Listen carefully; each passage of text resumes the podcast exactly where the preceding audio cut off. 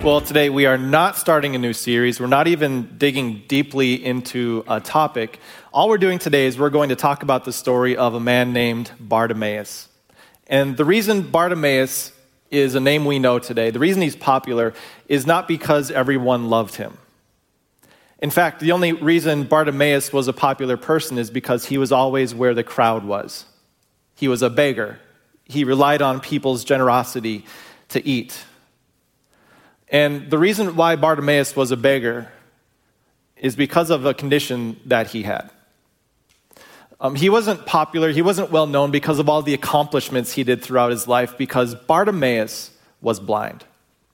And I say he didn't do many accomplishments, not just because he was blind, but because he was blind in a day when blind people were not really considered people. They were considered a burden on humanity. The long story short, what we're going to see from Bartimaeus today is that if, when it comes to people who ever felt insignificant, Bartimaeus was definitely one of them. And I think that's something that a lot of people are wrestling with in this season right now. What we're going to learn from Bartimaeus today is that when it comes to a blind man who lived two thousand years ago, there are a lot of things that he lived through that we can learn from. I think when this when this coronavirus season hit us all, we all started asking the same questions that Bartimaeus had to wrestle with on a day, on a daily basis. Like, am I significant? The things that I used to do before March, whatever it was, uh, there was so many things where it was just obvious. Like, this is what we do, and here's how we know we did a good job. And then we're done, and we move on to the next thing. But when coronavirus season hit, it's like, what are we doing now? And everyone is left wondering, am I still significant? It doesn't matter if you're a student or a parent or a single person or a retiree. It's like when this thing hit, so many of the things that brought us significance were changed or taken from us. And so now this is something that we're left wrestling with. I'll just put it this way for number one on our sheets. How often do you feel insignificant? When do those feelings come up for you? Lately, has it been a daily thing where you're just wrestling through your purpose, your significance in this life? Is this something that happened even before coronavirus, where you were you felt like you were just living a life where there wasn't much significance and you weren't making much of a difference? Today, as we dig into the story of Bartimaeus, what I want to show you is this. Bartimaeus was a man who totally understood, and in fact, he even accepted the fact that everybody around him viewed him as insignificant. But if we could put a subtitle to his story, it would be this. Bartimaeus was an insignificant man who dared to believe that he was significant to God. And his belief that he was significant to God had a profound impact on how he lived. Now, as we look at the story of Bartimaeus, Mark records it. Actually, Matthew, Mark, and Luke, all those first century followers of Jesus who recorded his story, they all recorded the story of Bartimaeus, but it's only Mark, John Mark, who recorded his name for us. In fact, Matthew and Luke focus on different details altogether. They focus on the fact that there were two blind men that Jesus healed that day. But Mark focuses the story on this one person, and he does it completely on purpose. You see, he's holding up this story of Bartimaeus because there's another story that just preceded this one, the story of James and John. James and John were wrestling with significance too, but the way they tried to get it was far different than the way Bartimaeus did. And the way that Mark put these, puts these two things up, I encourage you this week, if, if you like to dig into this stuff, read Mark chapter ten, the, the last um, twenty or so verses. You see both of these stories together, and Mark, with amazing detail, draws up so many parallels that we don't have time in this brief message to get through. But just for the sake of doing honor to what Mark did as he brings up these two, two stories, and in order to fully appreciate the story of blind Bartimaeus, I want to just highlight what Jesus did with James and John as they searched for significance. So earlier in Mark chapter ten, Jesus had told his twelve he was going to Jerusalem to suffer and die, and apparently the twelve interpreted that as Jesus knew what his enemies were doing and he was going to defeat them. So James and John, as they recognized the danger that was before them, they came to Jesus with a blunt request. They said, "Teacher, do for us whatever we ask. We'll go with you to Jerusalem. We'll tag along. We'll be with you. But there's danger involved, so we want you right now to promise us something great."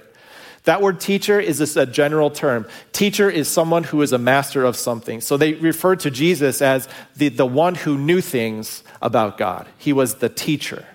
Um, you, for, in our terms today, we might say that if you have a problem with your car, you go to your car guy. You, you would call that, in their terms, your teacher, the master of that area in your life. Teacher, do for us whatever we ask. And Jesus, being the servant he was, gave them this answer. What do you want me to do for you? And the way Mark records this question, the emphasis is on those last two words. What is it about you that I should do? And James and John, sons of Zebedee, reply with this. We want to be significant. We want to be on your right and left when all of this is said and done and when the dust settles and when you're in your glory, when you're in your kingdom, we want to be in the places of the greatest honor and the greatest significance. To which there was a big discussion afterwards, and Jesus had to work through a lot of things, and there was arguing among the disciples among who, over who was the most significant of them. But then finally Jesus gets to this point. He says, what you do, I can't give to you. That's not for me to give. If you're looking for me to give you significance among people, that's not what I came to give. And he just leaves it at that. And he says, the Son of Man, even the Son of Man did not come to be served, to be significant among people, but he came to be insignificant, to serve the people around him. And that's the story that just happened in Mark chapter ten. And then Mark transitions into another story of a very different person in a very different situation, yet someone who is wrestling with the same thing, insignificance. It starts off this way in verse forty-six. As Jesus and his disciples, together with a large crowd, and when Mark says a large crowd, he may, he means there's too many people to even begin to count or estimate. There's just so many people, it's a large crowd moving. They were leaving Jericho, and a blind man, Bartimaeus, which means son of Timaeus, was sitting by the roadside begging. Now, there's there's a reason why Mark brings up his name. Usually back then, you were kind of known by your name. There's almost always a meaning behind your name, and that's what you were known for. But when it came to blind people and lame people and people who couldn't care for themselves, quite often they didn't. They weren't known by their name. They were known by their condition. And as you look at it, this man really didn't have a name. All he was known as was the son of his father, Bartimaeus, Bartimaeus, Bartimaeus. And the name Timaeus means one who is valued highly. And so the best that this blind man could do is say that he was the son of someone who was important. That's all that he had to live on. Bar-Timaeus, son of Timaeus. But what we're about to see is that the son of Timaeus calls out to the son of David. Not in the way that James and John, sons of Zebedee, called out to Jesus, but in a way and in a posture of humility. When he heard, because he couldn't see, but when he heard that it was Jesus of Nazareth who was walking by his place where he was perched. Now, just remember this. When it comes to blind men in the first century, blind people in general, you depended on the generosity of others to survive.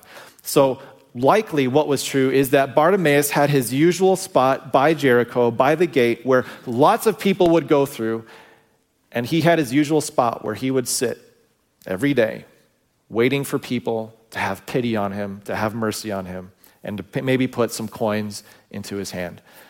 And he was used to listening. He knew when crowds were coming by, and it was time for him to maybe start asking for mercy from the crowds. He, he was well-tuned with when is the right time to use his energy to beg, and when is the best time to remain silent. And when Bartimaeus heard that this Jesus of Nazareth was passing through with a large crowd, he knew this was an opportunity, perhaps not the opportunity that a normal blind person would wait for. Not an opportunity for a large crowd to fill his hands with gold or, or with coins. But this was an opportunity for something else. So when he heard it was Jesus of Nazareth, he began to shout, "Jesus, I'm the son of Timaeus. You are the son of David. Because of that, I'm asking you to have mercy. Jesus, I'm not calling you teacher, like, hey, you're my guy for healing. I'm calling you son of David. Bartimaeus had this deeply founded belief that Jesus was not just a teacher. He was not just a rabbi. He believed he was the son of God who came to fulfill what God promised to Adam and Eve in Genesis chapter three. He believed this is the one who would settle the debt for the sin of the world. The son of David, the son of King David, the descendant of the King David who would be the savior of the world. The son of Timaeus was calling to the son of David, have mercy on me. Not do for me whatever I ask of you, as James and John did, but just have mercy, have mercy. And as it turns out, Bartimaeus was not quiet about this. It was not a subtle subtle request by any means. In fact, it says he shouted, and we know how loud he shouted based on how the crowd around him responded. Verse forty-eight says this, many people around him rebuked him and told him to be quiet, but he shouted all the more, son of David, son of David, have mercy on me. He was so loud and so persistent that the people around him were getting upset. And I'm just going to tell you this, if you're a blind person who depends on the generosity of the people around you, you don't want to make the people around you upset. Yet he viewed this as an opportunity, not to win the attention of the crowd or win the favor of the crowd, but he viewed this as the, as the opportunity he had to get the attention of one who could help. I'll put it this way. Many people heard that Jesus was there, but only one person shouted out to him. Many people understood this was Jesus of Nazareth, but only one called out to him as the son of David. A lot of times when you're feeling insignificant and when I feel insignificant, what we tend to do is we try to get the attention of the people around us. Maybe in seasons like COVID, you go to your boss, your employer, and you say, hey, things have changed. Like, what can I do to be helpful? What can I do to be efficient? Like, what's the new goal? What are we trying to do here? And you try to, you know, work with them, which is a good thing. It's a good thing because you're trying to work towards significance, worked with a purpose. But if that's all we have, we might win the attention of the crowd around us, but we won't be focused on the one who can change what we need to change. It's so easy to live for people's attention. But what we learn from blind Bartimaeus is the importance of living for God's attention. Now, this does not mean that you wake up at six a.m. with a loudspeaker and you shout out to God from your front lawn, Um, in a way that's loud and obnoxious for the people around you. Bartimaeus had to shout for Jesus because that was his context. What does that look like for you? When you find yourself feeling insignificant, what does it look like to shout for Jesus? Um, the application for that, I think, for me, is simply to remember that of all the crowds that may be around you, of all, maybe it's a sm- maybe it's just your family, maybe it's just your neighbors, maybe it's just the people at work. There's one whose attention that you need more, someone who needs to see you and give approval of you, that you need more than anyone else. What does it look like for you to shout out to him? As Bartimaeus did that, that was the only thing he could do. Like, he didn't care if all the crowds hated him. He was going to shout out, Jesus, son of David, have mercy on me. He was persistent. And when that happened, there's two words that just blow my mind. Jesus, as he left Jericho, stopped. He was about fifteen steps into an eighteen-mile walk to Jerusalem, and he stopped. And if you can imagine this, have you ever, like, with a family, maybe you were a kid or maybe as a parent, you're going on this long trip and you get like one mile from your house and you remember you forgot something. So it's like, you stop. I'm sure that's how a lot of the, the people following Jesus felt, like, hey, we're going somewhere, and then Jesus just stops. But the reason he stops is not for the crowd. The reason he stops was for the one who called to his attention. Jesus stopped. Jesus stopped and said, call him. Now, just imagine how big this crowd has to be that Jesus can't just tell Bartimaeus, hey, Bart, come on over here. We need to talk. But Jesus has to tell the people around him, it's okay. Call him. Let him come over. So, so they called to the blind man, hey, cheer up, on your feet. He's calling you. Throwing his cloak aside, he jumped to his feet and came to Jesus. Throwing aside the only possession that he had on him, he threw it aside, he jumped to his feet, and he ran to Jesus. And Jesus asked him a question that he had just asked to James and John. What do you want me to do for you? The same question that he had just asked James and John, yet James and John failed terribly because their request was something Jesus could not give. What would you like me to do for you? The, the way Mark phrases this, it's really interesting because when Mark records this question for James and John, the emphasis is on the you. Like, what can I do for you? Because it's all about you guys. What do you want me to do for you? But when Mark phrases this question for Bartimaeus, the emphasis was on him. It's bad English, but this is how the Greek rolls off. It says, what for me? I'm sorry, what for you do you want me to do? What for you do you want me to do? The focus was not on what Bartimaeus needed. The focus was on what Jesus would do for him. And if Bartimaeus was honest in that moment, the one thing that Bartimaeus needed the most was what Jesus was on his way to do. Headed to Jerusalem to be the sacrifice for the sins of the world. And Bartimaeus believed that that would happen. Maybe he didn't know the timeline. Maybe he didn't know it was so close. But Bartimaeus believed that the Son of David would do that for him. And so, knowing this full well, Bartimaeus does not ask for the things we might expect. The blind man, in response to this question, said, Rabbi. Jesus was not his teacher. He wasn't his guy for religious things. The word rabbi implies that Jesus was his one and only spiritual leader. Jesus was his pastor. The Greek word is the same word that Mary used the moment she realized Jesus had risen from the dead and was standing behind her. Rabboni, my rabbi, my pastor, my savior. And understanding this, he could have asked for a number of things. Rabboni, Rabbi, would you please preach a lesson on generosity and mercy for all these people around me because they're rebuking me for calling on you. Would you please teach them a lesson? He could have asked Jesus, would, would you make me a millionaire so that I don't have to bother these fine people anymore by begging for food? He could have asked for a number of things, but instead he asked for something significant. Now, remember, if you were a blind man, if you were Bartimaeus back then, it meant your life was camped by the city gate. You could not move because that's how you got people's generosity. So he didn't ask for something that would make him wealthy. He didn't ask for something that would make him significant. He asked him for something different. He said, Rabbi, I just want to see. And we might think this is an obvious question. Like, why ask a blind man what he wants? Isn't the answer obvious? But no, it was far from obvious. Yet in his answer, Bartimaeus implied that it wasn't about him. It was about what Jesus would do.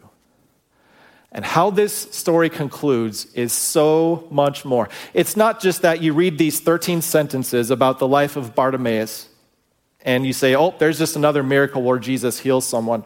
What you see going on in Bartimaeus' heart and in his mind is something profound because this is what happens right after he was healed. Immediately, go, Jesus said, your faith has healed you. And immediately he received his sight and started a nonprofit for blind people to help them. No, he didn't start a nonprofit. Maybe he did eventually. He did not go and apply for a bunch of jobs because he wanted to make the most of his life. He did not go and show himself to his family. But what he did first shows the priorities in his heart. And what he did first teaches us an amazing lesson in what we should do in moments of insignificance. Immediately, he received his sight and followed Jesus along the road. He asked for the one thing that would allow him to follow Jesus away from the gate of Jericho. Money wouldn't have done it. Generosity from people, he wouldn't have done it. It was only with the gift of sight that he could follow the one whom he knew was the Son of David. There's so many interesting parallels between how James and John asked Jesus for something, but blind Bartimaeus. It's like almost, it took a blind man to see what Jesus' closest disciples couldn't see. But what about you? Maybe this is a season right now where you're wrestling with significance. Maybe it was something that was already happening. What if Jesus, Son of David, were to walk up to you in this moment and ask you the same question that he asked to James and John, the same question he asked to Bartimaeus, the question which is, what do you want me to do for you? Can you just daydream that for like ten seconds? Jesus walks up to you. If you're not a Christian, if you're not sure if you're a Christian, what if the man claiming to be God walks up to you and says, what do you want me to do for you? How would you answer that question? That's a good question, I think. What this blind man knew, what blind Bartimaeus knew, is that it wasn't really about him. It wasn't about money. It wasn't about wealth. It was about something much deeper. And here's the amazing thing. The, the blind man who knew and accepted that he was insignificant in front of the people, he dared to believe that he was significant to God. So he shouted out. He was healed. But the big picture of this story is that you don't need sight in order to be seen. This is the takeaway for Bartimaeus. He knew he didn't need sight to be seen. He needed sight to follow the one who saw him. He didn't need the miracle to change his life. His life was changed when he heard the stories of Jesus of Nazareth, and as he compared those with what the promises of the Savior was, he believed in his heart that this was the Son of David. That changed his life. He didn't need sight in order to be seen. He didn't need to be able to see in order to be significant. He believed he was significant before God because he was. And so are you. What would happen in seasons of insignificance where you just look in the mirror every day and you say, I am insignificant to a lot of people around me, but I believe I am significant to God. I dare to believe I am significant to God. What would that change in your life? How, maybe you would shout a little louder as Bartimaeus did, and maybe not worry about the people rebuking you for, for focusing on the one who can save. What would it look like to shout out to him? Now, for, for all of you, for many of you, maybe for some of you online, what's true of Bartimaeus is not true of us. We, we're not blind. But there is something. There is something that needs to be addressed, that needs to be fixed. But would you fill in that blank sometime this week? What would you fill in this blank with? I don't need blank to be significant. I don't need wealth to be significant. I don't need college done in four years to be significant. I don't need the approval of this person to be significant. I don't need to be successful like I was back in February in order to be significant. I don't need to be perfect. What is it for you? What I know is that when you believe, when you dare to believe that you are significant to God, it will shape the way that you live your life. And what we all know is that what we need the most from Jesus is what he has already done for you. If Jesus were to stand before you and say, what do you want me to do for you? The answer would have to be, you've already done more than enough. There's no gift that he- that heaven hasn't given. There's nothing left remaining. But maybe there's one thing. Would you give me fill in the blank so that I can follow you? Would you take away, fill in the blank, so that I can leave the gate of Jericho and follow you in my life? You don't need sight in order to be seen. Don't live for the attention of the people around you. Live under the attention of God's approval for you in Christ. And the story of blind Bartimaeus is simply this, that even when you feel insignificant, you can dare to live as if you are significant to God, because you are. Let's pray. Dear Jesus, you appeared to a, a blind beggar who wasn't even known as a person, the son of someone who was important. And though he was insignificant in the sight of so many people, you paused, you stopped, and you came to him. And just in doing that, you elevated his significance among the people. But yet he already knew that. He already knew that he was important to you. I know that in this season, there are so many of us that can be wrestling with what significance means for us and what it means to live a life of purpose and rearranging so many things that used to be figured out. And it can be frustrating, it can be tiring, and it can fill us with feelings of inadequacy. Sometimes it's true. We will be insignificant compared to other people. Sometimes, even though it isn't true, we feel insignificant in the presence of others. But regardless of that, I pray you would give us the boldness to dare to live as if we are significant to you, because we are. You proved that when you died on the cross and defeated death for us. So give us wisdom this week to understand the things that have maybe been getting in the way of that belief so that we can live boldly for you. Amen.